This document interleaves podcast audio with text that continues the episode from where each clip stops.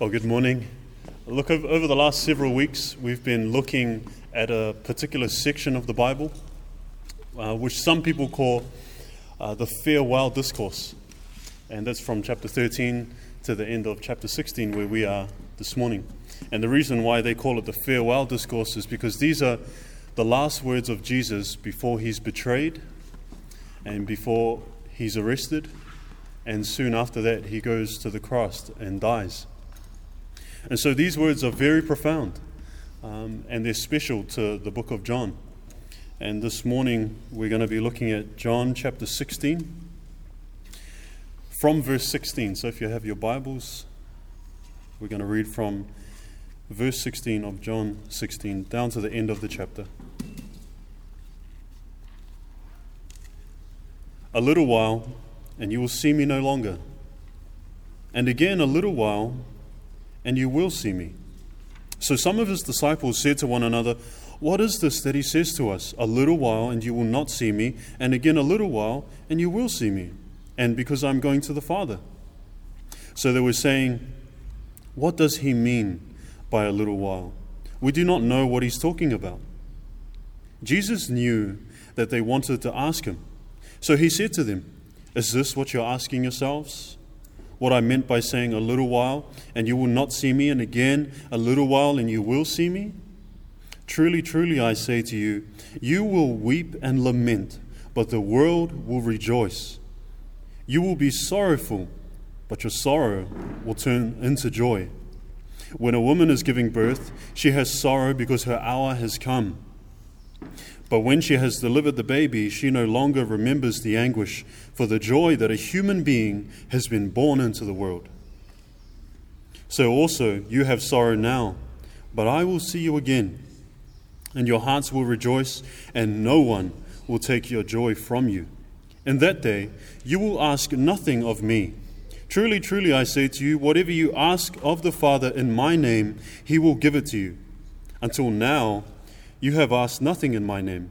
Ask, and you will receive, that your joy may be full. I have said these things to you in figures of speech. The hour is coming when I will no longer speak to you in figures of speech, but will tell you plainly about the Father. And that day you will ask in my name, and I do not say to you, that I will ask the Father on your behalf, for the Father himself loves you because you have loved me and have believed that I came from God. I came from the Father and have come into the world, and now I am leaving the world and going to the Father. His disciples said, Ah, now you are speaking plainly and not using figurative speech. Now we know that you know all things and do not need anyone to question you. This is why we believe that you came from God. Jesus answered them, Do you now believe? Behold, the hour is coming. Indeed, it has come. When you will be scattered, each to his own home, and will leave me alone. Yet I am not alone, for the Father is with me. I have said these things to you, that in me you may have peace. In the world you will have tribulation. But take heart, I have overcome the world. Let's pray.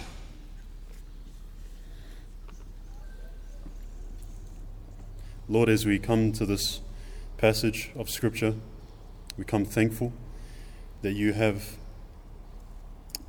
uh, kept this word for us, that in the 21st century we might be able to know what happened on that dreadful night, but also on that blessed night where you shared these deep and profound truths with your disciples. Thank you so much for preserving your word so that we could look onto it and that we could believe with the disciples that you came from God. Help us this morning, Lord, to receive what your word says to us. Would we be comforted in this day and age by what you have said? would we experience peace and joy? And would you help us, Lord, to take heart even here and now, because you have overcome the world. Lead us, Lord. We pray in the name of Jesus. Amen. There's been a, a pattern through this portion of the Bible where we find the disciples are disheartened, right? Their, their hearts are troubled. And the reason why is because Jesus keeps on telling them that he's going away. Sometimes he says, Look, I'm, I'm going to give up my life. Other times he's saying, I'm going to the Father. And the disciples are very disheartened. They're troubled because of these things that Jesus says. And the pattern goes that Jesus would say this thing, they would be troubled, and then Lord, the Lord would comfort them with deep and profound, but also simple truths, deep and profound things that they need to hear. And today, that we also need to hear. And this is the end of this section. This is where Jesus sort of brings everything to a close. And I want to focus most of our time this morning on that last verse, that beautiful verse, verse 33. I'll, I'll, read it again. It says, I have said these things to you, that in me you may have peace. In the world you will have tribulation, but take heart. I have overcome the world. And I want to ask a question this morning, and I want to answer that question this morning. This is the question How in the world can we take heart? How is it that we can be cheerful? In, in another Bible version, it says, be of good cheer. How is it that we can experience that peace in this world? When Jesus says, take heart, how is that possible? To understand that a bit more, um, Jesus says that in this world there will be tribulation. And what does Jesus mean when he says, in this world? Well, he doesn't particularly mean the trees and the water. Uh, we know from the book of John so often when Jesus refers to the world, what he's really referring to is the moral disorder, the godless, lawless, Christ rejecting, God rebelling world who is suppressing the truth of God and rejecting Him altogether. When Jesus says the world, he's referring to the fallen order of things. And that's where he is at the moment with his disciples. He's in that world where, where there is moral decay, where the world is morally bankrupt, where the world is evil, where there's this system of um, rebellion against God. That's where these disciples live. And friends, that's where you and I live today as well. You live in that world. This is where you were brought up, in this world. This is where we are raising our children, in this world. This world that is rejecting Christ and is against God. So, how is it then that we can take heart when Jesus says, You're going to be in this world, but not only that, this world is against me, and because it's against me, it's going to be against you? How then do we take heart? I want to give you two answers this morning, and they're going to be short and hopefully simple. The first answer is that God loves his people. And the second is that God is in control. And I want to show you in this text how I've arrived at those answers.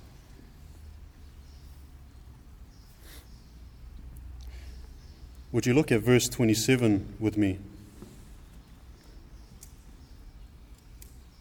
It says, For the Father himself loves you because you have loved me and have believed that I came from God.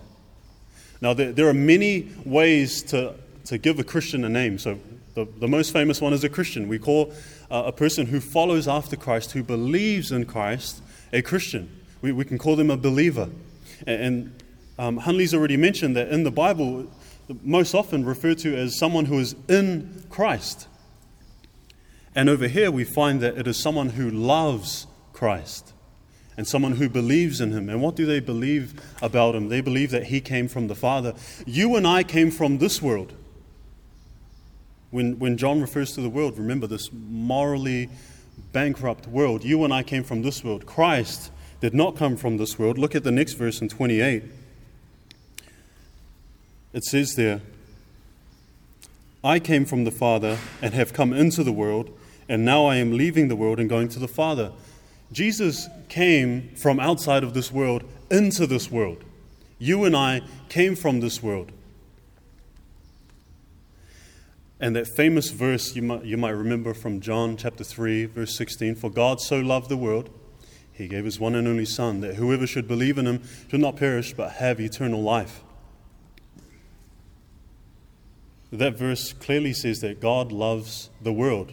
And when it says the world, is referring to the same thing that I just mentioned about this um, verse here, where it says, He has overcome the world. God loves this morally um, bankrupt place, but He loves it in a, in a particular way. He does not love it in the sense that He wishes to participate in the world. He does not love this world in the way that he enjoys what this world is doing. Instead, he loves this world in such a way he has provided rescue for this world in his Son, Jesus Christ. Jesus Christ, who did not come from this world, but who came into this world. God loves these people who are perishing. And every single person who was a believer was one of those people. Every single person who now follows Christ was a person who was perishing. And those are the only people that God saves. God does not save perfect people. There is no need to save a perfect person. The cross means nothing for someone who is perfect. God only saves people who are from the world, people who are products of this evil system, people who, who were rejectors of God, people who were disobedient, sons of wrath, children of disobedience. God only saves those people. God exclusively saves people from this place where you live, where you, brought, where, where you were bringing up your children, where you were going to work, where you were going to school, in this world. He loved the world so much that he sent his only son. But my encouragement for you this morning is that if you are in Christ, again, verse 27, it says, For the Father himself loves you because you have loved me. If you are a lover of Christ, if you believe in Christ, if you believe that He came from the Father into this world, then God loves you. Now, let me just expand on that. A person who is in the world, you, before you came to Christ, you gave God absolutely no reason to love you. Not a single reason. A person in the world gives God no reason at all. Not a single one, not even a shadow of a reason to love them. There is no reason for God to love someone in the world. But He loved us anyway, so that He sent His Son. And let me turn that around. Jesus, the Son of God, gave His Father absolutely every single reason to love Him. There is every single reason to love Jesus Christ for the Father. There is no reason not to love Him. God loves His Son perfectly and has every single reason to. On the other hand, there is no reason for God to love someone in the world. Not a single one. Not a single one. But He did it anyway by giving His Son. And now, watch this. If you are in Christ, if you are a believer, if you are a Christian who is living in this world, if you are someone who loves Jesus, then God loves you. Not in the same way that He loved you before, because He loved you before in a way that He gave His Son for you. This verse here, where He says God loves you, He's not talking about that love where He loved a rebellious person that He gave His Son to. Instead, he's saying, I love you because you're in, you you are in Christ. Why can you take heart? Because if you are in Christ, God has every single reason to love you. Every single reason to love you. Though the world does not love you, God has every single reason to love you if you are in Christ. Isn't that encouraging?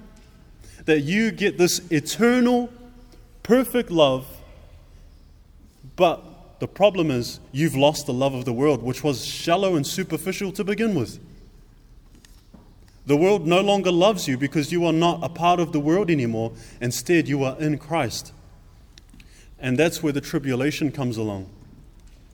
But isn't it great that we have traded the superficial, shallow love that the world loved us with for this perfect and eternal love of God, where He, he now has every single reason to love us because we are in Christ.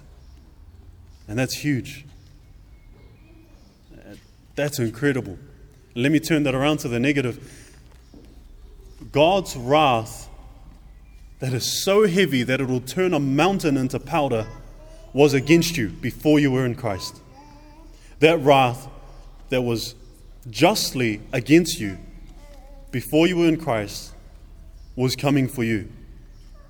But now that you are in Christ, the full wrath of God that was meant for you is spent fully on Christ, on the cross. And now we have traded the perfect and just wrath of God for this temporal, this tribulation that is only for a time here on earth. Why, why can you take heart? Because God loves you with a perfect love. His wrath is no longer against you. Like Hunley said before, all sins have been forgiven, past, present, and future. God's wrath is no longer against you. But now we have picked up the tribulation of the world, the wrath of the world, the anger of the world against Christians uh, because of their master. So that's my answer, number one. Why can we take heart? Because God loves us. The second thing I want to talk about is the reason why we can take heart in this world that we live in where we are raising our children, where we work, where we live, uh, where we move around, is because God is in control. God is in absolute control. Look again at verse 33. He says, I have said these things to you, that in me you may have peace. In the world you will have tribulation, but take heart, I have overcome the world. I was trying to think of a good analogy that I could use um, to help um, illustrate what, what this is saying. Um, and I, I, hope I don't put you guys off the Harbour Bridge, but uh, I'm told that the, the person who designed the Auckland Harbour Bridge designed six other bridges, and they've all collapsed. Uh, uh also, the outside lanes, there's four extra lanes, they're clip ons, they were added later. Um, so they're, they're not fully structural in the way that the, the actual bridges. On top of that, his other bridges have fallen. Um, we do not serve someone who is asking us to go over something where he's failed to do what he's supposed to do. He's not saying, Cross this bridge, I hope it works. He's saying, I have overcome the world. He has built a bridge that was perfect, that, ha- that will not fail ever.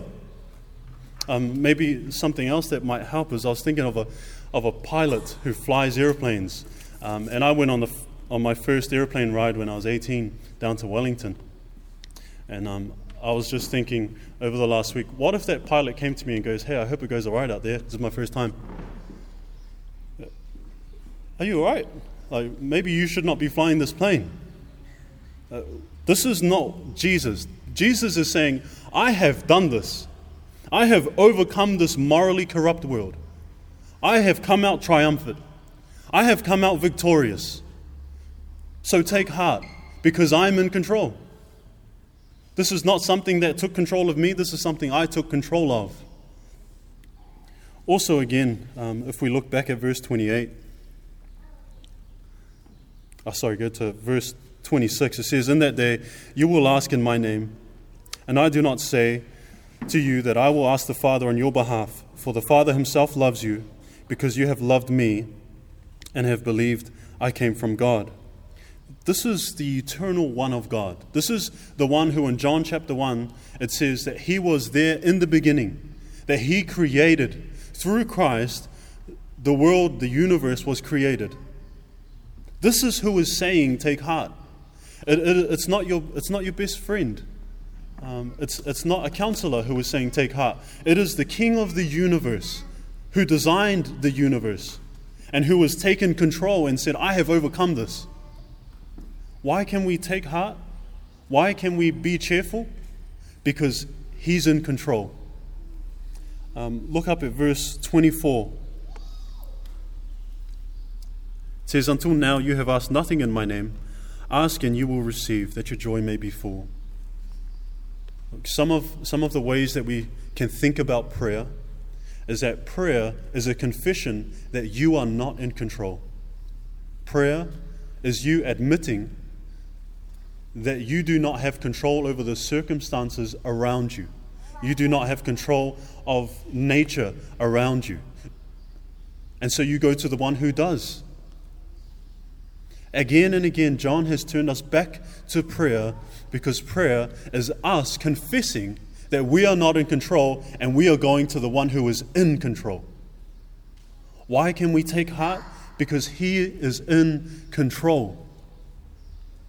He has overcome the world. He is the one who designed the universe. And He is the one who we go to in prayer because we confess that we are not sovereign, but He is sovereign.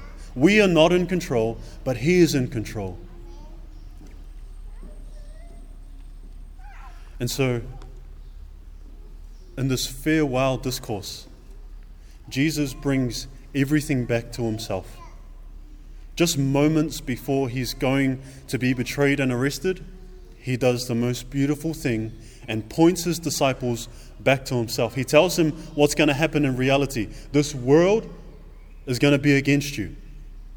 And by extension, he's saying the same thing to us this morning. This world will naturally be against you because the world is, is rejecting Christ.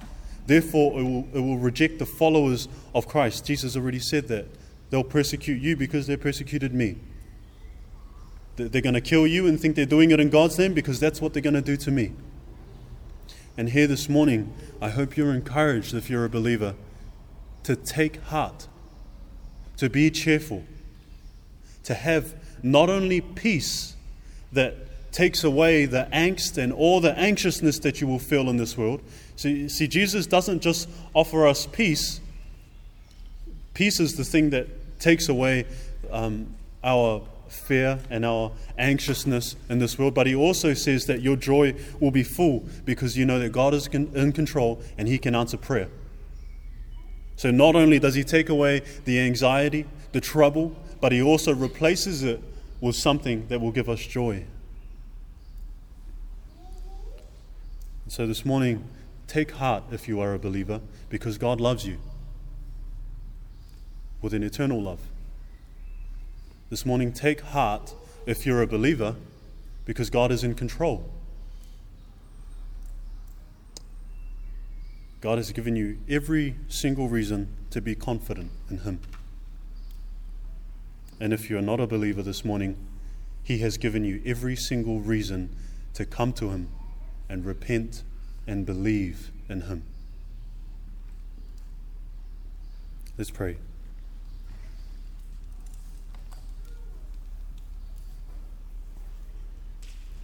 Father, thank you so much for this word. Thank you so much that you sent your Son and that you loved us while we were your enemies.